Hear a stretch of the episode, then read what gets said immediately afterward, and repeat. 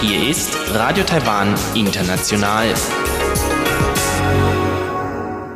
Ich begrüße Sie zum halbstündigen deutschsprachigen Programm von Radio Taiwan International an diesem Samstag, den 7. März.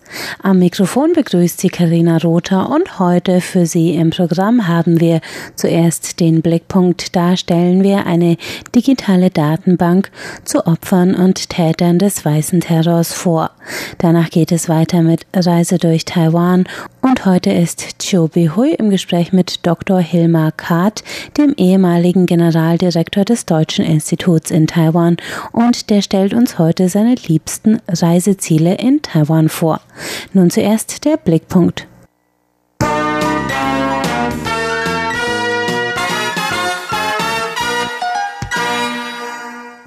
Letzte Woche wurde in Taiwan dem 73. Jahrestag des 228-Zwischenfalls gedacht.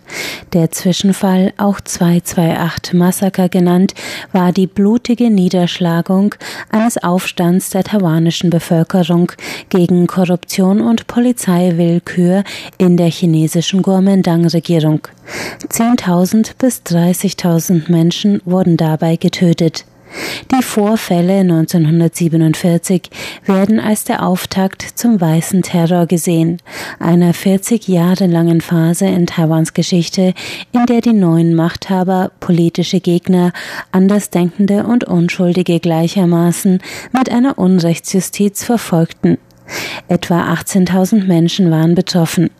Erst nach Ende des Kriegsrechts 1987 und der schrittweisen Demokratisierung in den 90er Jahren konnten ehemalige politische Gefangene ihre Geschichten erzählen und Angehörige ihr Leid klagen. Seit ein paar Jahren arbeitet die taiwanische Bevölkerung die Kriegsrechtsdiktatur auf. Die von Tsai Ing-wens Regierung eingesetzte Kommission zur Vergangenheitsaufarbeitung ist dabei federführend. Die stellte am 26. Februar eine digitale Datenbank vor, die erstmals alle Akten von politischen Urteilen aufbereitet hat und Opfer wie Täter auflistet. In ihr gespeichert sind 10.149 Urteile wegen politischer Vergehen zwischen 1949 und 1987. Damit will die Kommission die historische Wahrheit des weißen Terrors umfassend und transparent der Bevölkerung zugänglich machen, sagt Vorsitzende Yang Tsui. Wir stellen die historische Wahrheit wieder her und machen sie öffentlich. Wir blicken ihr direkt ins Gesicht und öffnen einen Raum für Gespräche. Wir glauben, dass das für unsere Gesellschaft der beste Weg zur Versöhnung ist. Aus den verbleibenden historischen Akten hat die Kommission ausführliche Informationen zu jedem Verurteilten und seinem oder ihrem Fall zusammengestellt. Auch aufgeführt sind die Namen der 1200 Militärrichter und Regierungsbeamten, die die Urteile fällten und absegneten. Anhand einer Querverlinkung können alle Urteile aufgerufen werden, die eine Person gefällt oder genehmigt hat. Mit 3185 Fällen war Taiwans ehemaliger Präsident Chiang Kai-shek am häufigsten für die Urteile verantwortlich. Auch der ehemalige politische Gefangene Lü Yu ist in der Datenbank zu finden.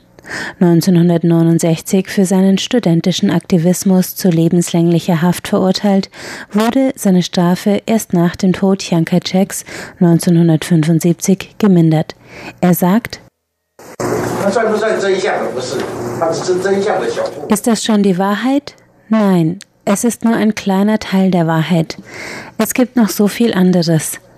Die Informationen hierin stehen jetzt jungen Forschern und Kreativen zur Verfügung. Früher waren sie unauffindbar, jetzt kann man mit einem Klick alles finden. Die Datenbank ist in chinesischer Sprache für alle Interessierten aufrufbar.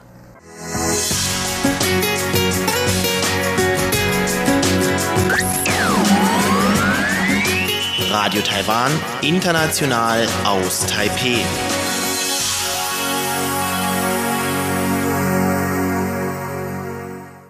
Es geht weiter mit Reise durch Taiwan und Chobi Hui, heute im Gespräch mit Dr. Hilmar Kart, dem ehemaligen Generaldirektor des Deutschen Instituts in Taiwan. Während seiner Amtszeit in Taipei hat Herr Kart mehrere Dienstreisen und private Reisen durch Taiwan unternommen und stellt uns heute seine liebsten Reiseziele und seine Erfahrungen in Taiwan vor.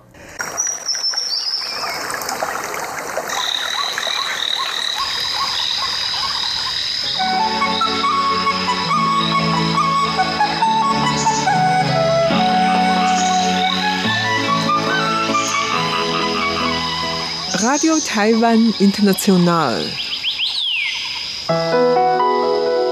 Reise durch Taiwan. Herzlich willkommen, liebe Hörerinnen und Hörer, zu unserer Sendung Reise durch Taiwan. Am Mikrofon begrüßt Sie Chobi Hui. Gast im Studio ist Dr. Hirma Kart, der ehemalige Generaldirektor des Deutschen Institutes in Taiwan. Guten Tag, Dr. Kalt. Wann waren Sie überhaupt in Taiwan? Ich war von 1997 bis zum Jahr 2000, also drei Jahre in Taipei, der Leiter des Deutschen Instituts und äh, kenne die Insel aus dieser Zeit äh, intensiv, habe aber Taiwan auch danach immer wieder besucht. Aber bevor Sie nach Taiwan kamen, haben Sie Taiwan schon kennengelernt? Persönlich? Nein, ich war Taiwan in Taiwan zum ersten Mal. Ich bin vorher nie in Taiwan gewesen. Nein. Und hatte es ihn gut überrascht oder kommen Sie zurecht in Taiwan? Also Taiwan hat mir sehr gut gefallen von Anfang an. Am eindrucksvollsten war die Haltung der Menschen, die Freundlichkeit der Menschen, das Entgegenkommen und die Höflichkeit. Und äh, das hat mich äh, sehr beeindruckt und auch während der ganzen Zeit meiner drei Jahre, in denen ich hier tätig war, äh, war das eine sehr äh, erfreuliche und angenehme Erfahrung und deshalb äh, fühle ich mich in Taiwan immer wieder, damals aber auch jetzt immer wieder sehr wohl. Ja, vielen Dank, so dass Sie heute bei uns im Studio sind. Also Sie kommen schon öfters nach Taiwan zurück. Ich bin immer wieder fast jedes Jahr einmal in Taiwan gewesen und auch jetzt äh, sind wir für äh, sechs Wochen in Taiwan für das chinesische neue Jahr. Und Sie waren drei Jahre in Taiwan und ich gehe davon aus, dass Sie in diesem Zeitraum mehrere Reisen durch Taiwan unternommen. Ja, ich habe in dieser Zeit sehr viele Reisen gemacht auf Taiwan. Wie gesagt, die Portugiesen haben Taiwan die schöne Insel genannt, Formosa. Und äh, das kann ich nur in vollem Umfang bestätigen. Und ich bin in meiner Zeit sehr viel gereist, dienstlich äh, in verschiedene andere Orte nach Kaohsiung und äh, nach Tainan, wo wir Vertretungen haben, wo wir Studentenvereinigungen haben von Studenten, die früh ehemaligen Studenten, die in Deutschland studiert haben. Also ich bin sehr viel dienstlich unterwegs gewesen und natürlich auch privat, vor allem an der Ostküste, die landschaftlich sehr schön ist mit Bergen und äh, ganz äh, fantastischen Küsten und Stränden. So, das heißt, abgesehen von den Dienstreisen haben Sie auch viele private Urlaubstage hier in Taiwan verbracht. Um überhaupt im Allgemeinen, was ist schön dabei in Taiwan? Warum sollen die Leute nach Taiwan kommen, um hier Reise zu machen? Oder Urlaub zu machen. Taiwan ist äh, sehr vielseitig. Also es gibt äh, so vieles zu sehen und es gibt einerseits die kulturelle Seite. Taiwan äh, vertritt äh, die chinesische Kultur unverändert, sie ist unbeeinflusst. Hier gibt es äh, Religionsfreiheit, äh, alle Freiheiten, die man sich denken kann, so dass sich die chinesische Kultur in Taiwan praktisch in ihrer reinen Kultur entwickelt hat. Das geht vom Konfuzianismus über den Buddhismus, über Tempel des Daoismus und äh, das wichtigste kulturelle äh, Ereignis oder kulturelle Denkmal in Taiwan ist das Palastmuseum. Im Palastmuseum sind äh, die Schätze des, der verbotenen Stadt, der kaiserlichen Schätze aus Peking äh, zu sehen. Eine ungeheure Fülle an chinesischer Kultur. Chiang Kai-shek hat die chinesischen Kunstschätze, die, Palast, die Schätze des Palastmuseums, rechtzeitig vor den Roten Garden und vor der Kulturrevolution in Taiwan gerettet, so dass man in Taiwan eigentlich chinesische Kultur in großer Breite und großem Umfang sehen kann. Und wenn man an chinesischer Kultur interessiert ist, dann ist äh, Taiwan ein, ein äh, wunderbarer Ort dazu. Ja, wie oft waren Sie dort? Das Palastmuseum hat ungeheure Schätze, die äh, alle in Depots liegen, in, in, in einem Berg äh, sicher äh, gelagert sind, so dass in dem Palastmuseum immer nur ein kleiner Teil dieser Schätze ausgestellt werden kann. Und die, diese Sammlungen, die ausgestellt werden, werden alle Vierteljahr geändert. Also kommen aus dem Depot neue Sammlungen in die Schaukästen und umgekehrt so dass man sagt, wenn man zwölf Jahre lang alle Vierteljahr einmal im Palastmuseum war, dann hat man einmal den Bestand gesehen. Also daran können Sie sehen, welche ungeheure Fülle an Schätzen, an Kultur, an Kunst in, äh, im Palastmuseum lagert. Mhm. Das heißt ja, man braucht wirklich zwölf Jahre. Man braucht zwölf Jahre, aber ich will Sie da nicht entmutigen. Es reicht auch aus, ein oder zweimal das zu sehen. Dann hat man schon einen Eindruck von dieser ungeheuren Kraft und Stärke der chinesischen Kultur und der, der Großartigkeit der ja. Ausstellungen. Abgesehen von den kulturellen Seiten ist Taiwan auch noch sehr interessant, was die Landschaft anbelangt. Ja, man kann zwei Dinge sagen. Einerseits ist es natürlich auch historisch interessant. Äh, mal, wenn man an der Westküste fährt, äh, dann sieht man äh, eine holländische Siedlung in Tainan. Die Holländer haben Taiwan von Indonesien aus besiedelt, so dass man dort heute noch holländische Einflüsse sieht. Und Tainan gilt bis heute als die kulturelle Hauptstadt Taiwans. Und im Norden in Tam Shui waren die Spanier, die von äh, den Philippinen gekommen sind. Und äh, die äh, Holländer haben am Ende im Laufe des Dreißigjährigen Krieges äh, die katholischen Spanier aus Nord-Taiwan vertrieben. Also man erlebt in Taiwan auch eine lange Geschichte der Insel selbst, wie Holländer und äh, also zuerst die Portugiesen, die äh, Taiwan nicht besiedelt haben, sondern nur benannt haben als äh, Insel Ilha Formosa, aber dann die Holländer und die Spanier, die hier ihre Spuren hinterlassen haben. Und insofern ist Taiwan also nicht nur aus äh, der Sicht der chinesischen äh, Kultur, auch aus eigener Geschichte und den Denkmälern, die aus dieser Geschichte noch erhalten sind, sehr sehenswert. Und diese Orte befinden sich hauptsächlich an der Westküste Tainan und äh.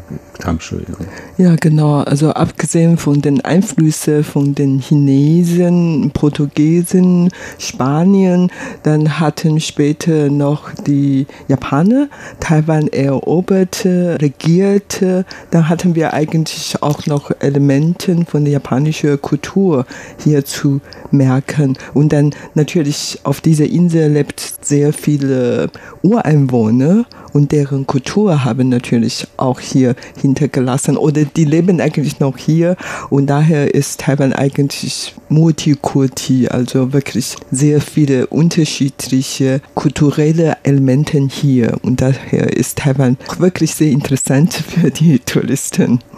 Ja, das kann man sagen. Also Sie haben zwei Elemente gesagt. Das eine ist die japanische äh, Zeit von 1895 bis 1945, die viele Spuren hinterlassen hat. Und die Ureinwohner sind noch ein besonderes Kapitel, über das ich, auf ich das gern zurückkomme. Die Japaner haben äh, Taiwan von 1895 nach dem Vertrag von Shimonoseki äh, kolonisiert und haben in dieser Zeit sehr viel hinterlassen, von äh, Eisenbahnen bis zu Verwaltungsgebäuden bis zum äh, heutigen Präsidialamt. Und das ist für uns in Deutschland besonders deshalb interessant, weil in Japan damals die Meiji-Kultur herrschte. Das heißt, die Meiji-Dynastie hat sich sehr nach Westen ausgerichtet, vor allen Dingen auch in der Architektur. Also Sie finden in Taipei, überall in der Stadt, aber auch in Tainan und in anderen taiwanischen Städten, äh, Meiji-Architektur, die sich an europäischen äh, Stilen, Baustilen ausrichtet. Und Sie finden dann in Taipei äh, Verwaltungsgebäude, äh, Residenzen der japanischen, äh, japanischen Gouverneure, äh, die genauso gut in Berlin stehen könnten, weil sie in diesem Gründerzeitstil äh, der damaligen Zeit 1895, also im europäischen Stil gebaut ist. Und diese Gebäude werden in Taiwan sehr gepflegt und sind sehr gut erhalten. Und man kann daher diese Spuren der japanischen äh, Zeit äh, sehr gut nachverfolgen und überall sehen. Die, die Japaner haben ja nicht nur Verwaltungsgebäude, sondern auch Eisenbahnen gebaut und sie finden an der Ostküste in Ilan Bahnhöfe, die könnten in Münster stehen. Also sie sind und sie sind sehr gut gepflegt und erhalten. Also dieses alte Erbe äh, der Meiji-Zeit wird in Taiwan äh, gepflegt und auch das macht die Insel für uns interessant. Sie haben noch darüber gesprochen, über die Ureinwohner. Das ist ein besonderes Kapitel und das ist deshalb besonders interessant, weil die Besiedlung des gesamten pazifischen Raums äh, bis Tahiti und äh, äh, von Südchina aus beziehungsweise über Taiwan aus erfolgt ist in der Zeit und so dass sie die Sprachen, die die Ureinwohner hier in den, die hauptsächlich in den Bergen leben an der Ostküste, naja, heute noch sprechen, sehr ähnlich sind und sehr viel gemeinsam haben mit den Ureinwohnersprachen in, mit den äh, Sprachen im Pazifik. Und äh, das ist auch sehr gut hier in Taiwan zu erkennen. Es gibt ein neues Museum, das ungefähr jetzt 19 bis 20 Jahre alt ist, in Taidong. Da wird diese gesamte Geschichte der Auswanderung der äh, Ureinwohner aus Taiwan in, auf die pazifischen Inseln, die mit Auslegerbooten, die damals sehr fortschrittlich waren und äh, relativ sicher äh, beim Transfer über die Meere, äh, da kann man diese gesamte Geschichte und auch die Sprachgeschichte, denn es gibt wenige archäologische Funde, die gesamte Wanderung wird heute hauptsächlich anhand der Sprachgeschichte, der Dialekte auf den Inseln, äh, in, bis, das geht bis Hawaii, äh, wird das nachverfolgt oder kann das nachverfolgt werden. Und insofern ist in Taidong, das liegt im Süden der Insel, ein wunderbares Museum, in dem man diese Geschichte der Besiedlung äh, der äh, Südseeinseln von Südostasien aus erforschen kann oder nachvollziehen kann. Abgesehen von der Kultur ist die Natur in Taiwan eigentlich auch sehr, sehr schön. Taiwan hat eine sehr schöne und äh, ursprüngliche Natur. Äh, die Insel äh, ist in, an der Westküste äh, stark besiedelt. Die Westküste ist äh, relativ flach. Dort sind all die großen Städte, die aber die ganze Ostküste, das bedeutet ungefähr zwei Drittel der Insel sind äh, naturbelassene Berge, Wälder und äh, wunderschöne Landschaften äh, und die auch sehr variieren. Man hat, äh, man reist 100 Kilometer und ist in einer ganz anderen Landschaft. Und in diesen Bergen, also einerseits ist die Ostküste natürlich schön, wo diese Berge ganz steil ins Meer fallen. An dieser Ostküste entlang gibt es eine Eisenbahn und eine Straße, die äh, abend in abenteuerlichen Windungen sich direkt an der Küste langzieht. Das ist eine Traumstrecke. Und äh, aber auch das zentrale Hochland äh, bietet so viele äh, Sehenswürdigkeiten, den Sonne-Mond-See mit seinen Tempeln, buddhistischen Tempeln und daoistischen Tempeln. Es gibt Bambuswälder in Shito und buddhistische Tempel, alte buddhistische Tempel in im Shitoshan, also am Löwenkopfberg. Besonders erwähnenswert ist das, was Sie eben schon erwähnt haben, ist der Yushan, das heißt der Jadeberg. Man kann zum Alishan fahren. Wer nicht, den nicht unbedingt besteigen will, der kann zum Alishan fahren. Der Alishan ist ein Berg gegenüber, äh, wo man sehr schön wohnen kann in Zedernwäldern, die ganz alte Zedern haben, bis zu 3000 Jahre alte Zedernwälder. Das ist eine wunderschöne Landschaft und man kann von da aus diesen Üschan, den Jadeberg, äh, wunderbar sehen, der eine große Zeit des Jahres im Schnee bedeckt ist. Der Üschan ist mit 3950 Meter übrigens der höchste Berg südlich des Himalaya in Asien. Also es ist durchaus ein sehr beeindruckender und bemerkenswerter Berg, der aus dieser ganzen Küsten, äh, aus dem Küstengebirge herausragt. Also mit anderen Worten, es gibt so viele Ziele innerhalb dieser Bergregion im Westen und wie gesagt an der Küste dann sehr schöne Strände, so dass man äh, unglaublich viele Ziele hat, äh, die man besuchen kann und die man gerne sehen möchte. Aber können Sie uns vielleicht eine Reise vorstellen? Bevor wir mit Aufnahme dieser Sendung anfingen, haben Sie von einer Reise gesprochen und diese Reise hat Ihnen schön überrascht, nämlich noch während der Weihnachtszeit. Konnten Sie damals in Kending baden? Wollen Sie über diese Reise kurz sprechen? Ja, vielleicht äh, rede ich über meine erste Reise, als ich hier, ich bin im Juli 1997 hier angekommen und hatte natürlich sehr viel zu tun, so dass meine erste äh, richtige äh, weitere private Reise nach Kenting, also ganz an die Südspitze äh, Taiwans, äh, erst Weihnachten äh, 1997 stattfand. Und diese erste Reise hat mich natürlich am meisten beeindruckt, weil es meine erste Begegnung mit Taiwan war. Und die ging an der Ost, an der Westküste entlang, also äh, nach Tainan in diese alte äh, taiwanische Hauptstadt, die, ich würde sagen die heutige Kulturhauptstadt Taiwans mit den holländischen Festungen und äh, mit den äh, Palästen der Ming-Dynastie, die dann später äh, nach 1644 äh, nach Taiwan, jedenfalls einige Mitglieder nach Taiwan gekommen sind, so dass Tainan ein, ein sehr eindrucksvoller Ort ist, um die taiwanische Geschichte zu studieren. Übrigens auch japanische äh, Kolonialgebäude, in denen teilweise heute Museen sind, zum Beispiel ein wunderbares Literaturmuseum über die taiwanische Literatur, das sich in Tainan befindet. Inzwischen gibt es auch in Tainan ein Museum über die Geschichte Taiwans, äh, das bis in die Neuzeit geht und das äh, sehr eindrucksvoll ist und einen guten Einblick ist. Also Tainan ist der Ort in Taiwan, der mich ganz am Beginn am meisten beeindruckt hat. Und es war Weihnachten und Taiwan hat ja eine subtropische Kultur und liegt am Wendekreis des Krebses. Also man überschreitet, wenn man von Taipei im Norden nach Kaohsiung im Süden fährt, überschreitet man den Wendekreis des Krebses.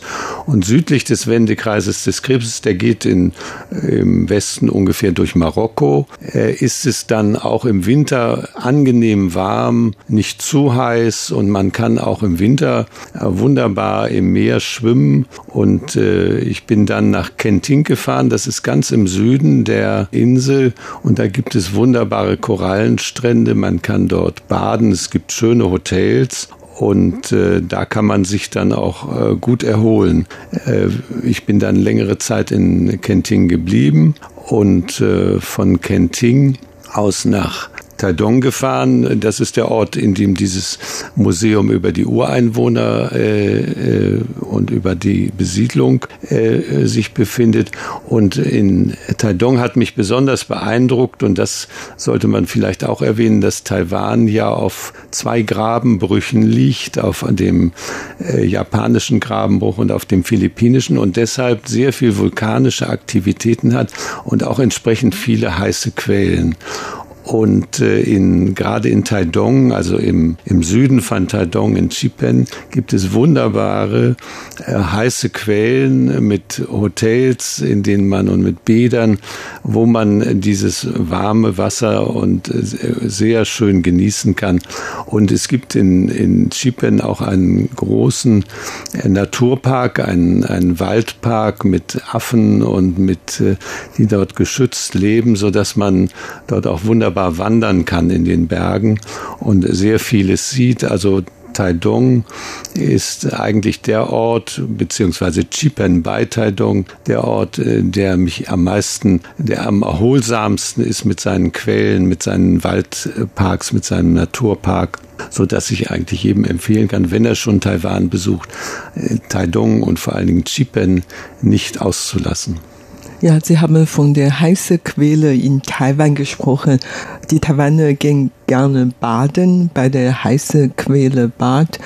Können Sie vielleicht kurz vorstellen, welche Unterschiede bei dem Baden in Taiwan und in Deutschland gibt es? In Deutschland oder in Europa gibt es auch sehr viele Thermalbäder. Und gibt es welche Unterschiede? Also ich glaube, es ist so ähnlich wie in Deutschland. Die, der Unterschied besteht darin, dass es in Taiwan eben viel mehr, eine viel größere Auswahl gibt an Bädern. Diese heißen Quellen, die sind auch sehr unterschiedlich. Es, teilweise sind es Schwefelquellen, teilweise sind es Eisenquellen. Also man hat alle möglichen äh, mineralischen Quellen, äh, so dass man für alle Krankheiten und für Hautkrankheiten und so überall ganz unterschiedliche Heil Quellen hat. Einen Unterschied sehe ich nicht. Ich denke eher, dass äh, die taiwanischen Quellen sind bis heute sehr stark von Jap Japanern besucht. Die Japaner waren die ersten, die in Beitou, das liegt etwas im Norden von Taipei, heiße Quellen entwickelt oder Bäder entwickelt haben an den heißen Quellen auf dem Yanminshan. Diese ähm, Bäder äh, sind bis heute in Betrieb und damals ist auch der Kronprinz, der, der japanische Kronprinz nach Taiwan gekommen, um hier zu baden. Also der Unterschied zwischen deutschen Bädern und, und taiwanischen besteht im Wesentlichen darin, dass es hier viel mehr gibt und auch viel mehr Bäder in der Natur, weil es so warm ist, äh, müssen sie nicht alle in großen Hallen sein, sondern viele Bäder sind auch einfach draußen auf dem Yanminshang im Wald, wo man dann äh, Badehäuser hat und äh, im Grunde unter freiem Himmel das äh, warme Wasser und das, die Quellen genießen kann. Also insofern ist es eine ganz neue Erfahrung äh, und wer äh, heiße Quellen liebt, der ist in Taiwan gut aufgehoben. Vielen Dank, Herr Dr. Kart. Sie haben so viel über Taiwan gesprochen. Vielleicht können Sie ganz am Schluss nur in einen Satz sprechen. Warum sollen die Deutsche 9000 Kilometer fliegen nach Taiwan kommen, um Taiwan eine Reise zu machen?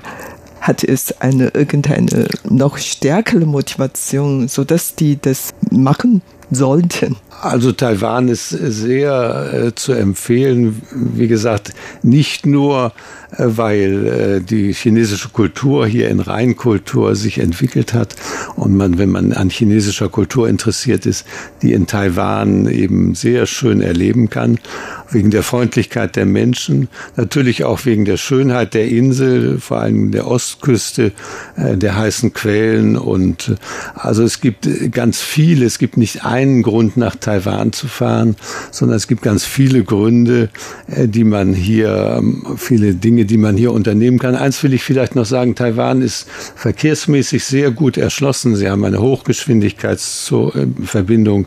Sie haben an der Ostküste wunderbare, äh, eine wunderbare Eisenbahnlinie direkt an der Ost, an der Steilküste entlang. Und auch sonst sind die Verkehrsmittel überall so gut ausgebaut, dass es auch ganz leicht ist, äh, in Taiwan zu reisen und sehr bequem ist, in Taiwan zu reisen. Es gibt inzwischen in Taiwan sogar ein Fahrrad, äh, die Taiwaner sind inzwischen, das gab es zu meiner Zeit noch nicht, 1997, Fahrradfans geworden und es gibt überall Fahrräder zu mieten. Es gibt Fahrradwege an den Küsten und durch die Berge und so. Also es ist für jeden, auch für Sportliche, äh, wer sportlich ist, äh, gibt es hier attraktive Möglichkeiten. Wer sich für Golf interessiert, Taiwan ist, hat unglaublich viele wunderschöne Golfplätze. Und äh, insofern äh, ist es auch für oder oder Wasser Wasserrafting, äh, also wenn man in Flüssen Flüsse runterfährt, äh, Wildwasserflüsse, alles das gibt es in Taiwan. Also es gibt im Grunde für jeden, was der kulturell interessiert ist, der sportlich äh, sich betätigen will, gibt es in Taiwan hervorragende Möglichkeiten. Und insofern lohnt es sich, Taiwan zu besuchen. Und ich kann es eigentlich nur jedem empfehlen. So, vielen, vielen herzlichen Dank für Ihr sehr interessantes Gespräch. Vielen Dank. Und das war's für heute in unserer Sendung Reise durch Taiwan. Vielen Dank für das Zuhören. Am Mikrofon war Chobi Hui. Und das war's für heute von Radio Taiwan International. Schön, dass Sie dabei waren. Tschüss, bis zum nächsten Mal.